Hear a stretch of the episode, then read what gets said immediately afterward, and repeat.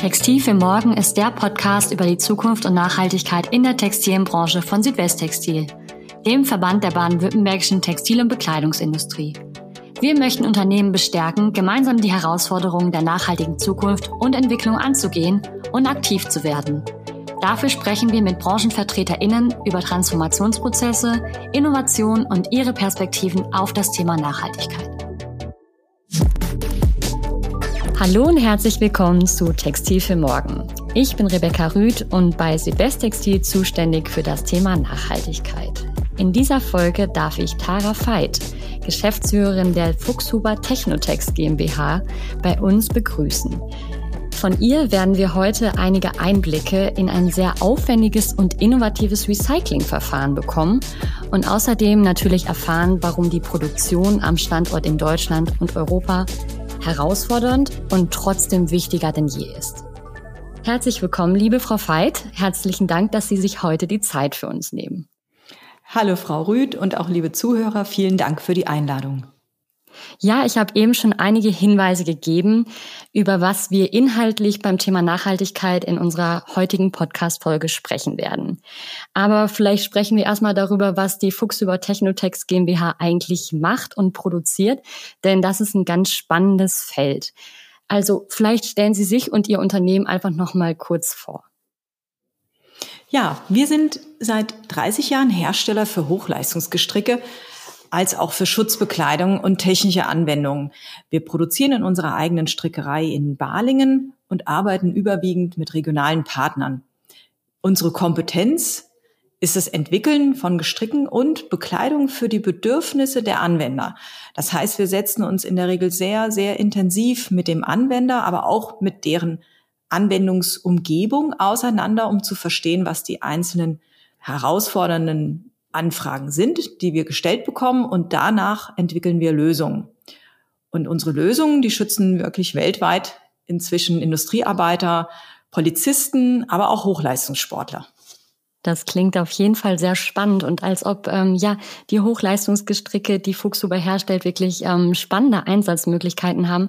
Vielleicht können Sie uns da noch mal ein paar Beispiele erzählen, ähm, auf die Sie vielleicht auch besonders stolz sind, bei denen die Hochleistungsgestricke ja, wie Sie schon eben beschrieben haben, für den Anwender oder die Anwenderin eine besondere Lösung dargestellt haben. Sehr gerne. Wir haben ja gerade aktuell die Olympiade gehabt und der eine oder andere hat vielleicht auch die Skirennfahrer oder die Short-Track-Fahrer beobachtet bei ihren äh, wirklich rasanten Rennen und vielleicht auch mal gesehen, wie scharf diese Kufen und Kanten mittlerweile sind und auch bei Stürzen, die dann oft in Zäunen hängen, äh, enden, ähm, meist zu starken Schnittverletzungen führen. Und wir haben viele, viele Jahre auch mit den Verbänden und, und Partnern zusammengearbeitet, um darauf hinzuweisen, dass diese Verletzungen auch vermeidbar sind und haben Gestricke entwickelt, die eben sehr, sehr hohe Festigkeiten haben, gerade gegen Schnitte. Und endlich wurde umgesetzt, dass es jetzt auch Pflicht ist für diese Hochleistungssportler im Profibereich, Unteranzüge zu tragen aus solchen Produkten, wie wir sie herstellen, um die Sportler gegen Schnittverletzungen zu schützen. Aber auch leider ein trauriges aktuelles Beispiel ähm, mit dem Krieg in der Ukraine. Wir statten die Bundespolizei aus, wir statten auch das Militär aus mit flammhemmender Unterwäsche, mit Produkten, die wärmen, aber trotzdem gegen Verbrennungen schützen, sei es durch Molotow-Anschläge oder andere ja, Gefährdungen, die durch Hitze und Flammen entstehen können. Und Hitze und Flamme ist natürlich auch im Profibereich bei den Feuerwehrleuten ein, ein immer aktuelles Thema. Das heißt, die müssen ja dorthin, wo eben die Hitze und die Flammen sind. Dort werden auch unsere Produkte getragen. Wir haben ganz aktuell ähm, Kopfschutzhauben, die mit einem Nanoflies ausgestattet werden, um Feuerwehrleute vor den krebserregenden Nanopartikeln zu schützen, die bei den Verbrennungen eben entstehen. Und mittlerweile auch bekannt ist, dass das ein erhöhtes Risiko ist. Und wir statten die Feuerwehren dann entsprechend mit einem Produkt aus, was diesen Schutz in, inhaltlich schon bei sich trägt. Das heißt, der Feuerwehrmann muss sich nicht auf was Besonderes konzentrieren. Er kann seine Arbeit machen. Er trägt die Haube, die er sonst auch trägt, aber eben mit einem zusätzlichen Schutz. Ja, und dann haben wir Arbeiter in der Glasindustrie, die unsere Catex-Kollektion tragen. Das ist, ich würde sagen, wir sind absoluter Marktführer in dem Bereich mittlerweile. mit einer extrem komfortablen Lösung. Auch hier wieder geht es um Schutz gegen Schnittverletzungen. Die Leute können auch hier wieder etwas tragen, was sehr bequem ist, was ihren normalen Bekleidungsteilen sehr ähnlich ist, aber zusätzliche Funktionen hat im Bereich Schnitt und Stichschutz. Ja, wow. Ich glaube, für alle, die noch nie mit dem Begriff oder den Anwendungen von persönlicher Schutzausrüstung in Kontakt gekommen sind, ist das jetzt eine ganz schöne Überraschung, was es alles für Möglichkeiten gibt, wirklich durch Textil eigentlich einen inhärenten Schutz in der Bekleidung zu gewährleisten. Und ähm, danke Ihnen schon mal für den tollen Überblick zu diesem Thema und zu den Anwendungen von den Hochleistungsgestricken. Jetzt stellt sich aber natürlich gerade mit äh, Blick auch auf das Thema Nachhaltigkeit, über das wir ja später ein bisschen ausführlicher sprechen wollen, ähm, die Frage, wie denn diese Funktion entstehen und welche Fasern und Produktionsprozesse, ohne jetzt natürlich ins Detail und die Geheimnisse Ihres Betriebs gehen zu wollen, tatsächlich die Grundlage darstellen, dass diese Funktionen so möglich sind.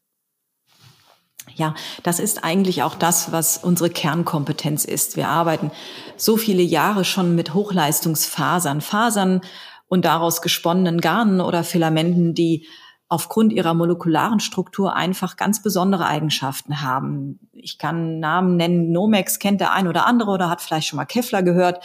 Das sind Produkte, die wir einsetzen. Wir arbeiten aber auch mit hochmolekularen Polyethylenen. Da wären Markennamen, den man vielleicht schon mal gehört hat, Dynema.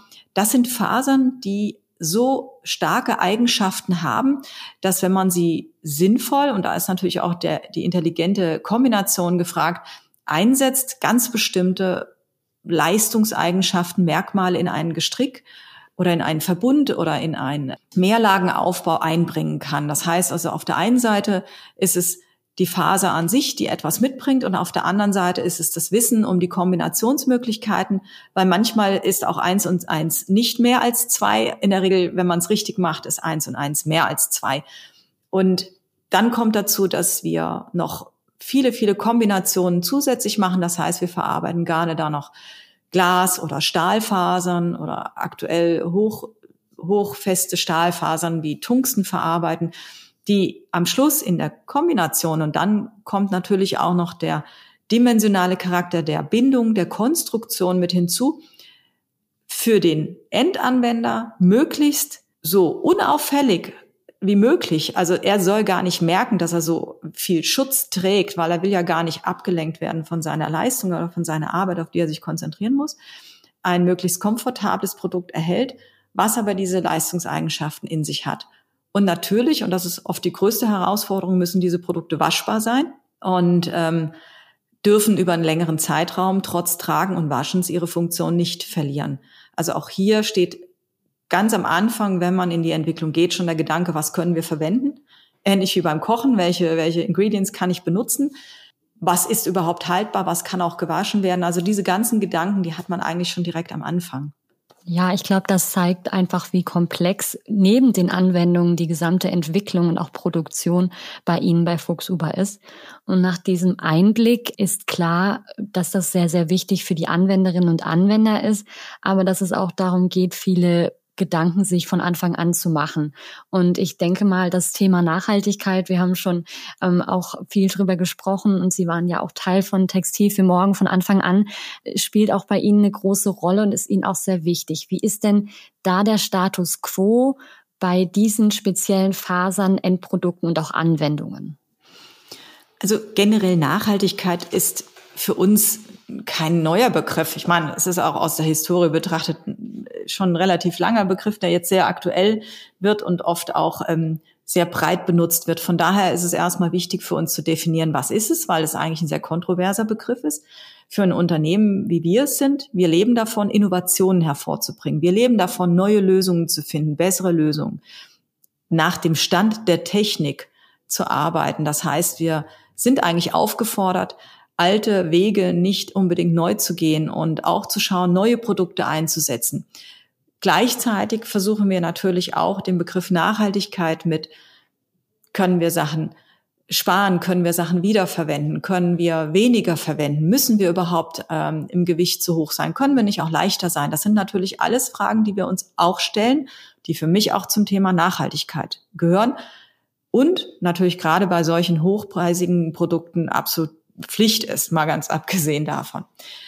Der andere Punkt, Nachhaltigkeit, der für mich ganz, ganz wichtig ist, ist eben auch der Erhalt des Know-hows, der Arbeitsplätze, der Mitarbeiter vor Ort, dass wir das hier in Deutschland erhalten können. Denn das ist ja ganz, ganz wichtig, dass wir solche Produkte überhaupt noch in Deutschland herstellen können. Und das ist eine große Herausforderung. Wir leisten damit, dass wir einen Standort erhalten. Wir leisten damit, dass wir kurze Transportwege haben. Wir leisten damit, dass unsere Produkte, die wir seit 30 Jahren und mehr in Deutschland herstellen, ja eigentlich auch immer nach dem Stand der Regularien hergestellt werden. Wir müssen uns schon längst nach den ganzen Vorgaben von REACH und ETCHA halten. Wir können ja gar nicht außerhalb produzieren.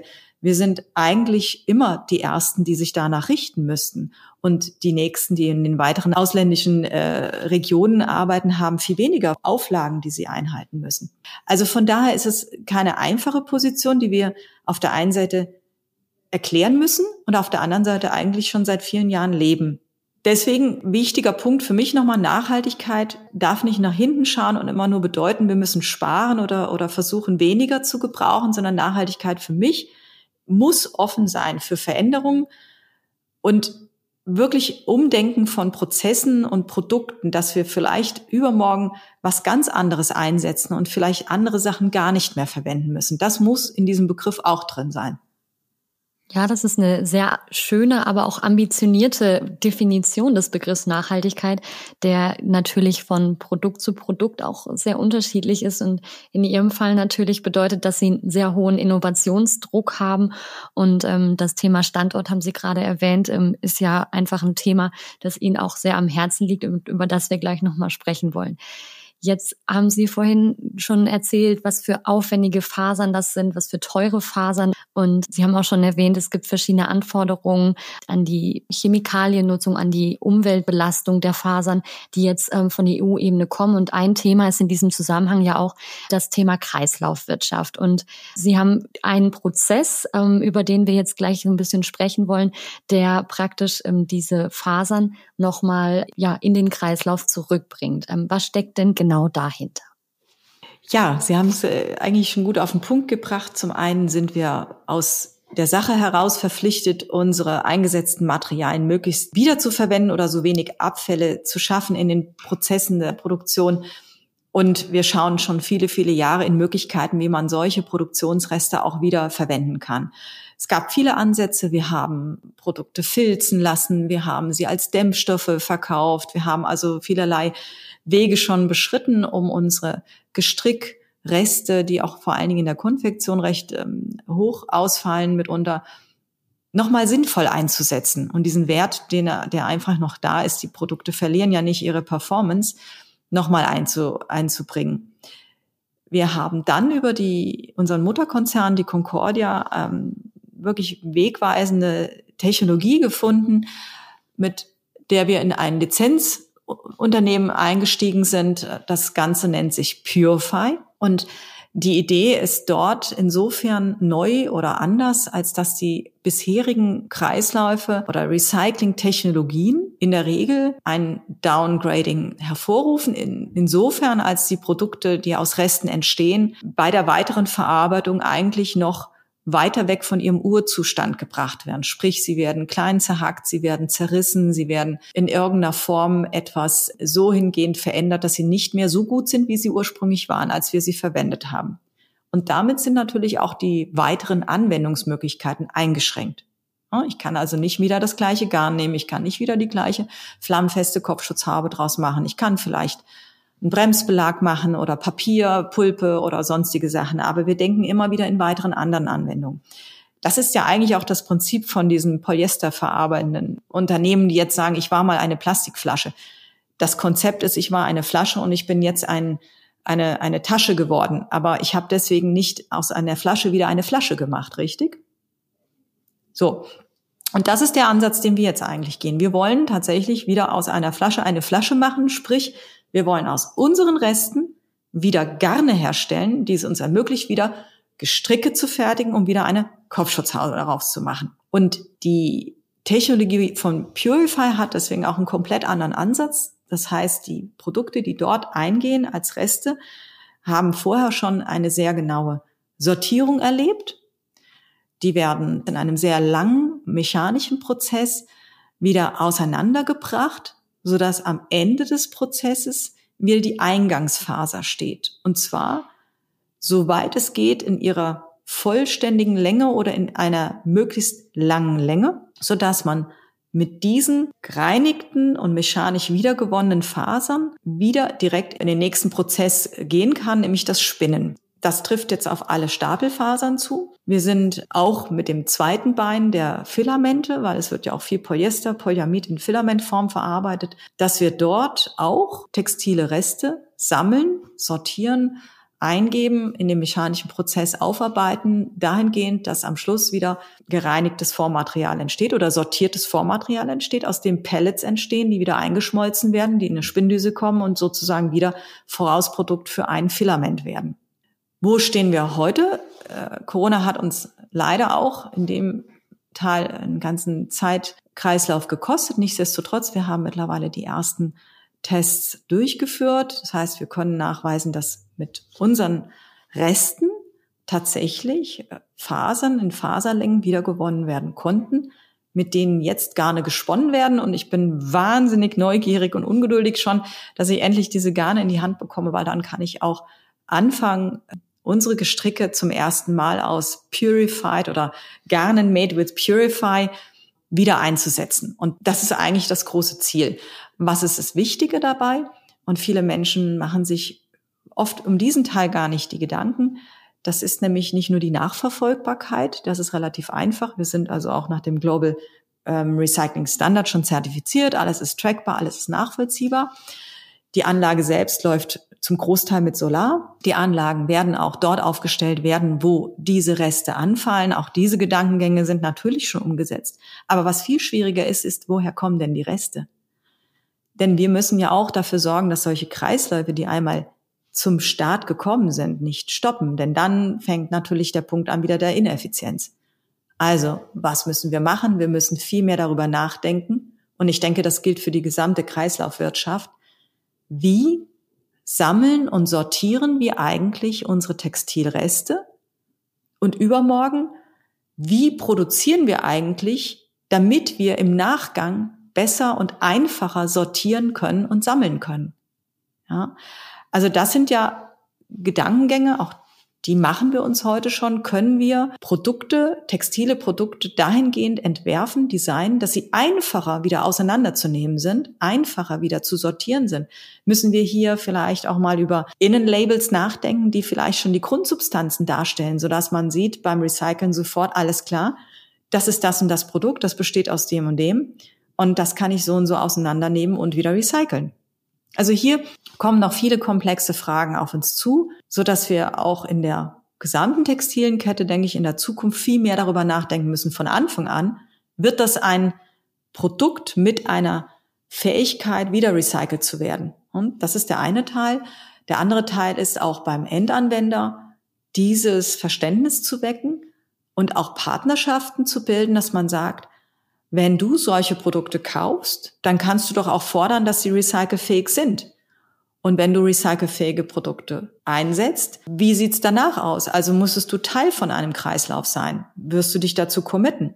Macht ja Sinn. Also wenn du sagst, okay, ich werde recycelfähige Produkte bestellen und ich fordere die, dann müssen wir auch den nächsten Schritt gehen und sagen, wer ist die Kette danach, der das dann weiterverarbeitet. Und solche Kreisläufe werden mehr und mehr entstehen müssen, im Kleinen und auch im Großen. Und gerade bei den Spezialprodukten, die wir haben, denke ich, werden es mehr kleine Kreise sein, weil ja diese Anforderungen auch wieder erfüllt werden müssen mit dem recycelten Produkt. Also ganz äh, in der Summe sehr, sehr spannend. Unheimlich viel 360, an was man denken muss. Aber für mich gilt auch hier, wie immer und überall, äh, jeder Tag ist ein guter Tag anzufangen und der fängt mit dem ersten Schritt an. Und ich hoffe, den machen wir bald, wenn wir die Garne kriegen. Ja, da drücken wir natürlich ganz fest die Daumen, dass wenn die Ghana ankommen, dass sie dann ähm, auch das Gefühl haben, diesen diesen großen Schritt, ja, nicht ähm, nicht eben dieses Downcycling zu haben, sondern wieder in eine vollständige gleiche Anwendung gehen zu können, dass das dann auch gelingt. Insgesamt klingt das äh, so, als hätten Sie sich praktisch mit diesem Verfahren zu Ihren eh schon bestehenden großen Anforderungen, die Sie von Anfang an in dem Prozess bei der Entwicklung von Gestricken eben für die persönliche Schutzausrüstung ansetzen, noch mehr Anforderungen dazu gepackt. Ähm, aber es klingt auch so, als hätten Sie das Ganze ganzheitlich gedacht und ähm, als würden Sie da dauerhaft auch, äh, sage ich mal, Teil von einem großen Ganzen werden. Jetzt haben Sie gerade gesagt, dass Sie wahrscheinlich eher in vielen kleinen Kreisläufen denken möchten. Und ähm, da können wir, glaube ich, ganz gut wieder den Bogen schlagen zu dem Thema, was Sie am Anfang gesagt haben, nämlich das Thema regionale Partnerschaften und Produktion. Was bedeutet das denn für Fuchshuber gerade in diesem Kontext und mit Blick auf die Zukunft von Fuchshuber am Standort hier in Deutschland? Ja, ich denke, dass wir uns einfach noch viel stärker nach außen auch darstellen müssen. Generell gilt, wir sind schon von Anfang an in der Region hier verankert. Wir haben ein ganz starkes regionales Netzwerk. Unsere Partner, unsere Lieferanten, die ich eigentlich auch immer gerne Partner nenne, sind bei uns in Reichweite. Wir schaffen dadurch von Anfang an kurze Wege. Wir äh, reduzieren Energieeinsätze, die unnötig sind, fossile Rohstoffe, die ganzen Transporte. Wir kaufen auch fast, ich würde sagen, 80 Prozent unserer Produkte sind aus Kerneuropa auch hergestellt. Also das ist eigentlich schon ein Wahnsinn, weil wir sehen, dass immer weniger Möglichkeiten bestehen, dass Produkte in Europa hergestellt werden durch die hohen Auflagen. Wichtig ist es, dass wir uns weiter positionieren, den Anforderungen der Politik und damit auch des Volkes. Wir sind ja die Wähler. Wenn Nachhaltigkeit gefordert ist, müssen wir auch darstellen, dass wir auch in der Lage sind, Nachhaltigkeit zu bringen, auch wenn wir unserer Meinung nach schon viel Nachhaltiges bereits seit vielen Jahren machen. Nichtsdestotrotz ist die Herausforderung, das auch bei diesen hochtechnischen Fasern zu machen und damit eigentlich wieder zu versuchen, klassenbesser zu sein, um zu zeigen, es geht auch bei solchen Fasern. Weil ein recyceltes Polyester oder ein Greenwashing, das kriegt jeder hin, ganz ehrlich. Aber zu zeigen, wir kriegen wieder so ein hochwertiges Produkt, made in Europe, made in Germany wieder hin, das ist das, was ich versuche, einmal technologisch umzusetzen, für die Firma umzusetzen, aber auch für den Endanwender, um wieder sagen zu können, es gibt berechtigten Grund, warum ihr Produzenten in Deutschland, in Europa braucht und bitte auch unterstützt, weil andere das gar nicht können. Wir bringen euch das. Das ist euer Wunsch. Ihr wollt recyceltes Material, ihr wollt äh, Kreislauftechnologien haben wir sind in der Lage, das umzusetzen. Und das müssen wir eben auch beweisen. Auch wir können nicht einfach stehen bleiben und sagen, aber wir produzieren doch schon in Deutschland, wir sind doch die Guten. Die Zeiten sind leider rum. Wir müssen auch beweisen, dass wir mehr können. Und da gibt es tolle Beispiele im Markt wie VD. Ich meine, die sind ja schon, wow, supersonic vor uns. Aber sie zeigen, dass es machbar ist. Sie zeigen, dass man auch weiterleben kann und dass man auch, wenn der Endkunde das akzeptiert und gutiert, dass man dann auch wieder eine neue Position im Markt schafft. Und das ist das, was wir jetzt gerade verfolgen mit diesen neuen Technologien. Ja, da wünschen wir auf jeden Fall Ihnen und Ihren Partnern ähm, regional und auch international dann ähm, viel Erfolg bei dieser Umsetzung und äh, freuen uns, das auch beobachten zu können. Welche Ideen hätten Sie denn, um in der Zusammenarbeit der Unternehmen mit Politik und weiteren Institutionen zu einer Verbesserung der Lage und zu einer Zukunftsfähigkeit der Industrie zu führen? Ja, klar. Wunsch wäre natürlich, dass die Politik und die Politik ist ja nicht nur Umsetzer von unseren äh, Wünschen in den alltäglichen Sachen. Politik ist auch Auftraggeber. Ne? Wir arbeiten sehr viel für Behörden und da muss ich ganz ehrlich sagen, verstehe ich oft deutsche Behörden nicht, die tatsächlich Angebote annehmen von Anbietern, die wiederum aus nicht-europäischen äh, Ländern liefern, weil sie billiger sind. Ganz einfach. Und diese einseitige, im Moment sehr stark einseitige Strömung von Lieferkettengesetz, ähm, natürlich nach wie vor Reach Etcher und auch solchen äh, ambitionierten ähm, Ansätzen wie grüner Knopf. Ich kann dem allen folgen. Nur ist es eigentlich immer wieder die Beweisführung und die Beweislast auf unserer Seite als Hersteller, als Produzent, als Inverkehrbringer. Und gleichzeitig äh, bezieht sich das immer auf erstmal Deutschland, was Lieferkettengesetz anträgt, übermorgen Europa. Aber es bezieht sich nicht auf die Lieferanten und Hersteller aus den nicht-europäischen Ländern. Das heißt, ganz simpel, ich darf hier in Deutschland etwas nicht produzieren und an Sie liefern, Frau Rüth. Sie können aber bei Amazon das gleich bestellen. Ne? Und dann wird das geliefert aus, ich sage jetzt keine Länder, sondern es kommt an aus einem Land, was diese Auflagen gar nicht hat, sehr wohl dort produzieren darf und dieses Produkt dann auch an Sie verkaufen darf. Ne? Die Auflagen, die sind ja nur für die Produzenten vor Ort. Und da muss ich ganz ehrlich sagen, verstehe ich oft nicht die Wertung. Warum geht man nicht hin und sagt, wenn ein Unternehmen in Deutschland ist, und das haben wir früher viele Jahre gehabt, sind gewisse Nachweise in Form von aufwendigen Zertifikaten, die auch alle sehr viel Geld kosten nebenbei noch und sehr viel Arbeitszeitkraft binden und das immer mehr wird, dass man sagt, es gibt gewisse Vorgaben, die Unternehmen in Deutschland oder Europa vorzeigen müssen. Aber weitere Zertifikate sind nicht notwendig zum Beispiel. Ja. Wir haben ja schon etliche Zertifikate. Wir können ja schon nachweisen, dass keine Kinderarbeit, dass dies und jenes nicht passiert. Es kommen aber immer wieder neue Zertifikate, die noch on top, on top, on top kommen, die wir jetzt auch alle haben müssen. Und am, am Ende ist es einfach für den Beschaffer zu sagen, ich will Zertifikat A bis 10. Aber für uns als Hersteller, wir müssen erstmal A bis 10 Zertifikate schaffen. Und da bleibt eben für mich immer die Frage, warum?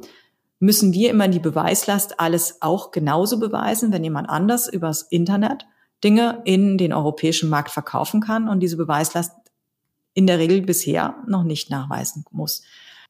Das sind solche Ideen, dass einfach regional stärker gefordert wird und gefördert wird.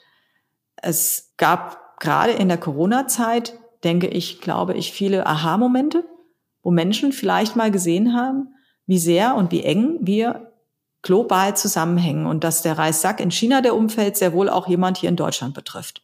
Und das ging schneller, als jeder gedacht hat. Die Häfen waren zu, wir haben keine Materialien mehr gehabt. Und wenn die Leute denken, dass das vorbei ist, ich kann ihnen nur zurufen, wir leiden im Moment immer noch unter den Engpässen aus den Maßnahmen gegen Corona. Und wir haben uns noch nicht erholt. Und da gehe ich jetzt ein bisschen weg von den Ideen, aber wir haben uns noch nicht erholt. Und jetzt sind wir im Ukraine-Krieg. Und deswegen nochmal, Ideen kann man so nennen oder nicht. Ich denke eher Fokus. Fokus sollte sein aus diesen Learnings, dass Behörden, Politiker verstehen, wie wichtig eine lokale Produktionskette ist, wie wichtig es ist, dass wir autark bleiben bei wichtigen Produkten. Wir machen persönliche Schutzbekleidung. Ich halte das für sehr wichtig. Jemand anders macht Produkte, damit die Autos fahren können. Wie wichtig erachten wir das? Wir müssen ja irgendwo mal sagen, was ist uns wichtig, dass wir autark bleiben. Und diese Ketten müssen wir auch überleben lassen. Die müssen wir fordern und fördern innerhalb Europas. Sonst kommt die nächste Krise. Das Schiff kann nicht kommen aus Asien. Wir haben nichts. Und wenn wir denken, dass die Amerikaner das äh, Problem nicht haben, auch die haben das Problem. Also nochmal, dieses Weltdenken ist eigentlich überkommen. Wir sind sehr klein, was unsere Produktionskreise angeht. Und da dürfen wir uns nicht so abhängig machen und unsere lokalen Produktionsbetriebe zu sehr einschränken, bis hin dahin, dass sie aufgelöst werden oder gar nichts mehr produzieren können. Und wenn die weg sind, sind die weg. Damit ist auch das Know-how weg. Nachfolger zu finden ist sowieso schon schwierig. Und auch das ist für mich ein Thema, was noch verstärkter von der Politik auch unterstützt werden muss, einfach auch für lokale Produktionsbetriebe mehr Werbung machen, das attraktiver machen und nicht immer nur auf Jobs hinweisen, die nichts mehr mit Produktion zu tun haben. Denn irgendwann haben wir nur noch Leute, die alles steuern, aber keiner, der der herstellen will. Ja, danke für die doch sehr nachdenkliche, aber ich denke auch realistische Einschätzung. Ähm, ich denke, da ist eine Mischung aus Ideen und wie Sie sagen, Fokus auf das, was wichtig ist und was gemeinsam an Herausforderungen bewältigt werden muss, sehr wichtig. Bevor wir die Folge abschließen, dachte ich, machen wir noch mal so ein bisschen ein persönliches Resümee. Sie sind ja auch als Unternehmerin bei uns im Vorstand vertreten und setzen sich für viele Themen persönlich ein. Und darum die Frage, warum setzen Sie sich denn persönlich für das Thema Nachhaltigkeit ein? Und warum sollten es auch andere Unternehmerinnen und Unternehmer zunehmend tun? Ja, also generell, und ich denke, das ist nicht nur erst seit äh, die Rufe nach Nachhaltigkeit gehen. Wir sind als Unternehmen, egal welche Größe wir haben, egal was wir produzieren, immer in der Verantwortung für unsere Mitarbeiter und unsere Produkte und unsere Umwelt. Wir sind diejenigen, die etwas verändern. Und deswegen sind wir auch verantwortlich dafür. Das heißt, wir müssen diese Verantwortung auch übernehmen, dass wir nicht zu Lasten von anderen Menschen oder zu Lasten der Umwelt weiterhin unseren, ja, unsere Umsätze machen. Unterm Strich ist es das. Und dieser Gedankengang, das ist für mich nicht einfach ein Programm oder ein aktuelles Thema, sondern das ist für mich eine Haltung. Eine Haltung, die man jeden Tag in den kleinsten Entscheidungen immer wieder darstellen muss und nicht jedes Mal wieder von vorne anfangen muss, sondern sagt, das ist prinzipiell unsere Haltung. Das können kleine Sachen sein wie Plastikverpackungen. Ganz einfach. Man stellt sich zusammen und überlegt, was können wir möglichst schnell ändern. Und wenn wir einfach sagen, wir wollen ab morgen keine keine Verpackung mehr verwenden, die nicht biokompostierbar ist. Dann kann man das tun und man kann das recht schnell umsetzen. Und es sind diese Kleinigkeiten, aber in der Gesamtheit muss man diese Haltung einnehmen und sagen, ich möchte nicht Produkte herstellen, die dafür sorgen, dass andere Menschen leiden, die dafür sorgen, dass andere Bereiche, Umwelt geschädigt werden, wo andere Menschen leben, die vielleicht auch in der Zukunft dann noch leben wollen. Und auch hier wieder das Beispiel, als wir in den Corona-Zeiten das Thema Masken oder Notprodukte hatten, da hat sich teilweise eine sehr hässliche Fratze gezeigt. Es ging nämlich nur noch um die schnelle Mark. Wir haben Produkte angeboten bekommen, die wir in den Markt bringen sollten. Die waren gefälscht. Die waren nicht dementsprechend, was sie versprechen sollten. Und nur aufgrund der Not und der kurzen Zeitlage war einfach alle Toren, Türen und Toren offen. Und man sollte einfach sagen, Augen zu und raus damit, dann habe ich die schnelle, das schnelle Geld gemacht. Und das haben viele Unternehmen gemacht. Und dort haben wir ganz klar als Fuchshuber gesagt, wir werden kein einziges Produkt, auch wenn die Not noch so groß ist, in den Markt an den Endanwender geben, wo nicht das drin ist, was wir auch versprechen. Und ansonsten verkaufen wir es nicht. Und das meine ich mit der Haltung, die gehört einfach generell und jeden Tag dazu. Wir haben die Verantwortung, wir müssen es umsetzen. Und das dürfen wir nicht vergessen. Und wenn es schwarze Schafe gibt, dann gibt es die. Aber das heißt nicht, dass wir uns genauso verhalten dürfen. Wir möchten vielleicht auch dafür belohnt werden. Ja, aber es ist eben die einzelne Haltung. Zum Abschluss des Podcasts stelle ich ja immer noch eine kreative Frage oder Herausforderung an meine Gäste und ähm, habe mir überlegt, dass ich gerne von Ihnen wissen würde, welche Superkraft Sie gerne hätten und was Sie damit dann in der Welt bewegen oder verändern würden. Ja, das ist eine schöne Frage. Jetzt, äh, wenn natürlich meine Kinder dabei wären, dann würde Supermama wahrscheinlich andere Sachen antworten müssen. Aber wenn ich als Mensch und Unternehmer antworten muss oder soll, dann würde ich sagen, dass ich gerne in die Zukunft schauen können würde.